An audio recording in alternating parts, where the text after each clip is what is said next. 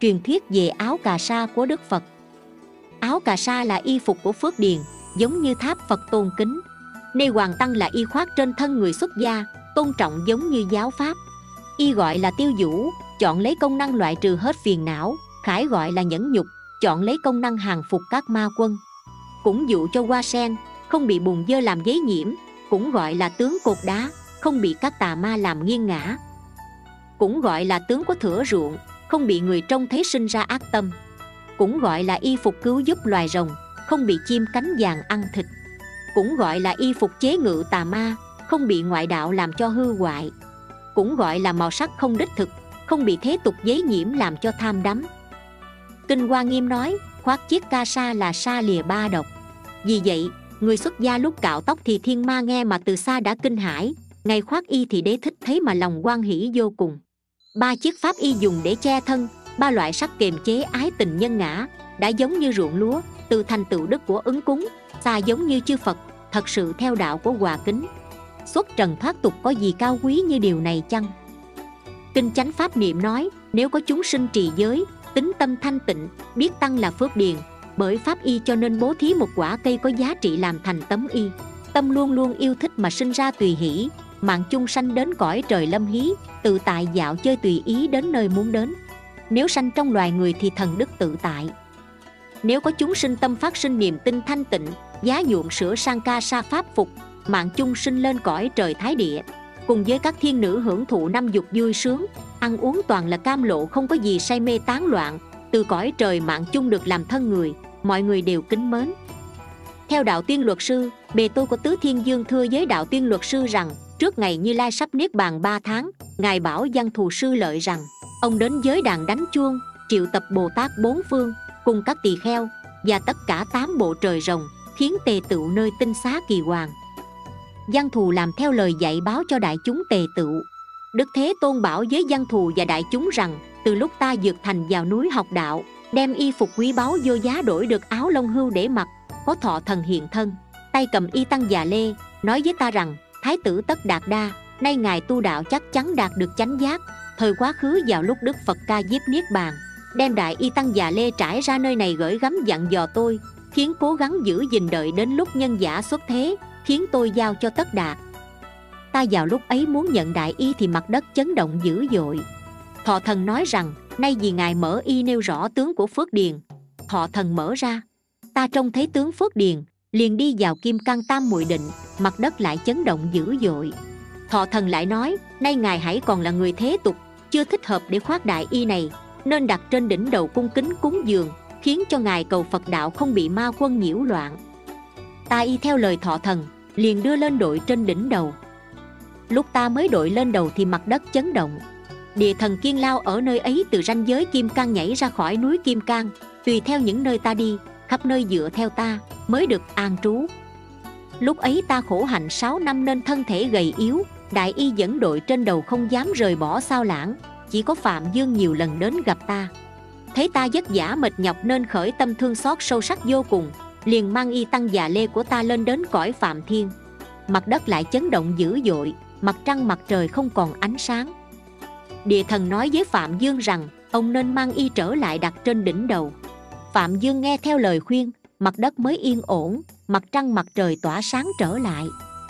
Thái tử lại bảo với phạm dương, ông biết tại sao y tăng già lê ở trên đỉnh đầu ta hay không? Đáp rằng, không hề biết. Thái tử nói rằng, đây là bởi vì ở đời vị lai các hạng tỳ kheo tỳ kheo ni bất thiện, không kính trọng pháp phục giải thoát của ta. Ta dùng y đặt ở trên đỉnh đầu để phá tan mọi âm mưu, làm cho thiên ma ngoại đạo phải hàng phục. Ta đi vào dòng sông tắm gội lúc nhận cháo sữa của hai cô gái chăn trâu, khoác mặt đại y này liền đạt được niềm an lạc của cõi thiền thứ ba, mọi khổ đau đều không còn. Ta ngồi nơi cội bồ đề lần đầu chuyển pháp luân, lúc bấy giờ thọ thần mang tháp đến dâng lên, ta cởi y phục này xếp gọn vào trong tháp. Từ lúc ta thành phật đến nay 50 năm, kính trọng đại y này, giữ gìn tự mình giặt giũ thường khiến cho thần kim căng nâng lên mang đặt vào tháp báo, chưa hề đặt nơi mặt đất. Cứ mỗi lần chuyển pháp luân thì khoác pháp phục này từ lúc thành đạo đến nay khoác mặt 50 lần. Nay ta sắp niết bàn cần phải có người để gửi gắm dặn dò. Đức phật bảo với văn thù và các tỳ kheo cùng tất cả trời rồng tám bộ. Đây là tăng già lê bằng giải của đức phật ca diếp có uy đức vĩ đại. Ta dùng phật nhãn nhìn khắp tất cả trời rồng quỷ thần và thập địa bồ tát. Không ai có năng lực lay động đại y này.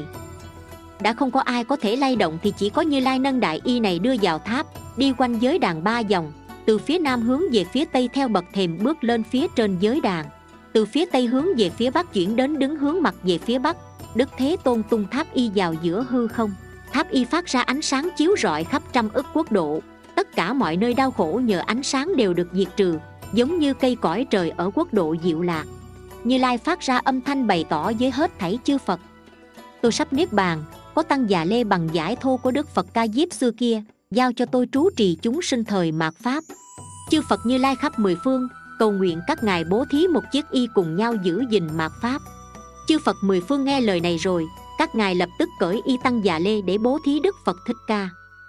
Đức thế tôn tiếp nhận rồi ma dương lại thưa với đức phật rằng, cúi đầu nguyện thương xót đồng ý cho, con muốn cúng dường vàng bạc châu báu dùng để làm cho tháp y hưng thịnh, nguyện xin được xem xét đồng ý. Đức thế tôn đồng ý rồi liền dùng thần lực trong nháy mắt các tháp đều thành tựu. Tháp đã hiện bày, đức thế tôn tự mình mang đại y đưa vào trong từng tháp báo. Mà chúng thưa với đức phật, không biết tháp này giao phó cho người nào, an trí ở nơi đâu.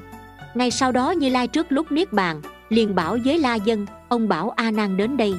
A nan đến, đức thế tôn phóng ánh sáng chiếu rọi khắp đại thiên, trăm ức đức phật thích ca cùng tập trung ở kỳ hoàng. Chư phật đã tập trung đức thế tôn liền từ chỗ ngồi đứng dậy bước lên giới đàn. Lại bảo với a nan, ông đi đến quốc độ chấn đáng, ở tại hang núi thanh lương, bảo với văn thù sư lợi, ta muốn giao phó y tăng già lê của đức phật ca diếp. Các đức phật thích ca liền cùng với văn thù, trong khoảnh khắc đã đến giới đàn. Đức phật bảo với văn thù và các đại chúng tề tựu, nay ta niết bàn, muốn giao cho ông tháp y của phật ca diếp, giữ gìn giáo pháp của ta để lại, sau khi ta nhập niết bàn đem tháp y của phật ca diếp đặt về phía bắc giới đàn của ta để 12 năm. Ngài lại bảo với tứ thiên dương, các ông mang nhạc trời thường cúng dường tháp y. Đức phật bảo với dân thù, có tỳ kheo xấu ác cùng nhau tranh chấp hủy diệt chánh pháp của ta, nước bắc thiên trúc có vị vua tàn ác cai trị thế gian. Tin nhận tiểu thừa phỉ bán đại thừa, người học tiểu thừa lại kích động làm mê hoặc lẫn nhau, ác ma đã giăng lưới, vì vậy mà giết hại người học tam tạng đại thừa đức phật bảo giới văn thù, vì nhân duyên này thuận theo an trú phía bắc giới đàn trong 12 năm, lúc vị vua tàn ác cai trị thế gian quỷ diệt chánh pháp. Ông hãy dùng thần lực nâng tháp y mang đi khắp nơi đất nước kia, thâu nhận tất cả giáo pháp đại thừa đưa vào trong tháp. Tỳ kheo trì giới nơi ấy bị nhà vua giết hại, đều có y tăng già lê thọ trì đúng như pháp, ông cũng thâu nhận đưa vào bên trong tháp y của ta. Tỳ kheo trì giới kia thọ mạng chưa hết thì ông hãy dùng thần lực tiếp nhận mang đến đặt trên đỉnh núi tu di. Lúc bấy giờ ma dương thưa với đức phật rằng, con ở đời dị lai hộ trì chánh pháp, đến lúc vị vua tàn ác kia diệt trừ đại thừa, con từ trên đỉnh núi tu di đi xuống dùng núi đá to lớn, đè ép vị vua tàn ác kia và tỳ kheo xấu ác, giống như hại bụi nhỏ. Con có một ngàn người con cùng có uy lực to lớn, sanh xuống cõi diêm phù đề làm vua các nước kia. Tất cả cùng xây dựng một dạng chốn già lam cúng dường tăng chúng khắp cõi diêm phù đề và tất cả các thế giới, làm cho lo buồn trừ diệt và luôn luôn hộ trì chánh pháp. Đức phật bảo với văn thù, ông mang tháp y bát của ta đi khắp nơi cõi diêm phù đề và tất cả các thế giới, cho đến an trí khắp nơi đại thiên thế giới. Trấn giữ giáo pháp của ta để lại, có tháp của a dục dương cũng khuyến khích khiến cho xây dựng khắp quốc độ tam thiên đức phật lại bảo với văn thù sư lợi. Ông dùng thần lực hướng đến trên lầu cao bảy báo phía tây căn phòng trong tinh xá kỳ hoàng, lấy hòm châu ngọc của ta đem chỉ rõ cho đại chúng. Lúc ta mới vượt thành xa rời thân phụ và dương cung, đi qua 40 dặm đến lùm cây kia. Thân có phần mệt mỏi uể oải, tạm thời dừng lại nghỉ ngơi. Lúc ấy thọ thần nơi đó hiện thân nói với ta rằng, nay ngài tu đạo nhất định đạt được thân sắc vàng, làm bậc đại sư của tam giới. Lúc đức phật ca diếp niết bàn gửi gắm dặn dò trao hòm ngọc và y tăng già lê cho tôi, khiến tôi chuyển lại giao phó cho ngài. Ta nói với thọ thần rằng, ông trao y tăng già lê bằng lụa không phải là vật ta có thể sử dụng. Ta nghe các bậc đi trước đã nói, chư phật xuất thế không mang y bằng lụa tơ tằm. Nay ta tu đạo làm sao nỡ tổn hại chúng sinh? Đem trao y cho ta mang, nay ông là ma cho nên đến làm phiền ta ư? Thọ thần nói rằng, ngài là người đại trí sao nhất định phải nói lời trách móc vậy? Chư phật vì lòng từ bi thật sự không mang y bằng lụa tơ tầm tơ này quá hiện làm ra chứ không phải là hại đến chúng sinh. Nay ngài nhận hòm ngọc này, mở ra trong đó có chữ sẽ rõ. Ta liền mở hòm trông thấy đầy đủ những điều lạ lùng. Có đại tỳ ni và tu đa la tạng, giáo pháp để lại của phật ca diếp đều ở trong này. Và thấy y tăng già lê cùng thư để lại chính là bút tích của đức phật ca diếp, gửi gắm dặn dò thọ thần, khiến giao phó cho ta.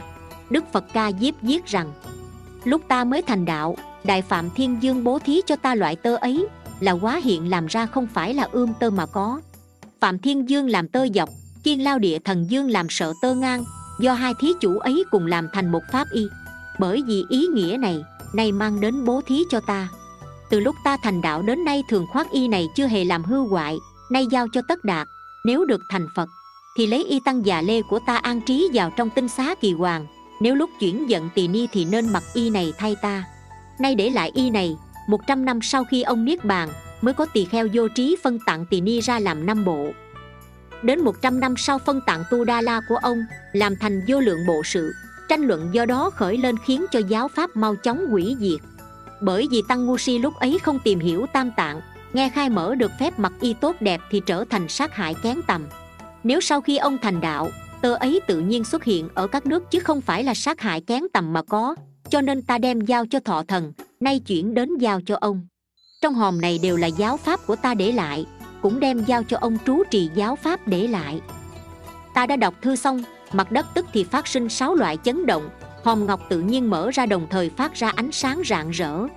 Thọ thần lại nói với ta rằng, nên đem hòm y này đặt trên vai trái của ngài, thường khởi tâm cung kính chớ đặt nơi nào khác.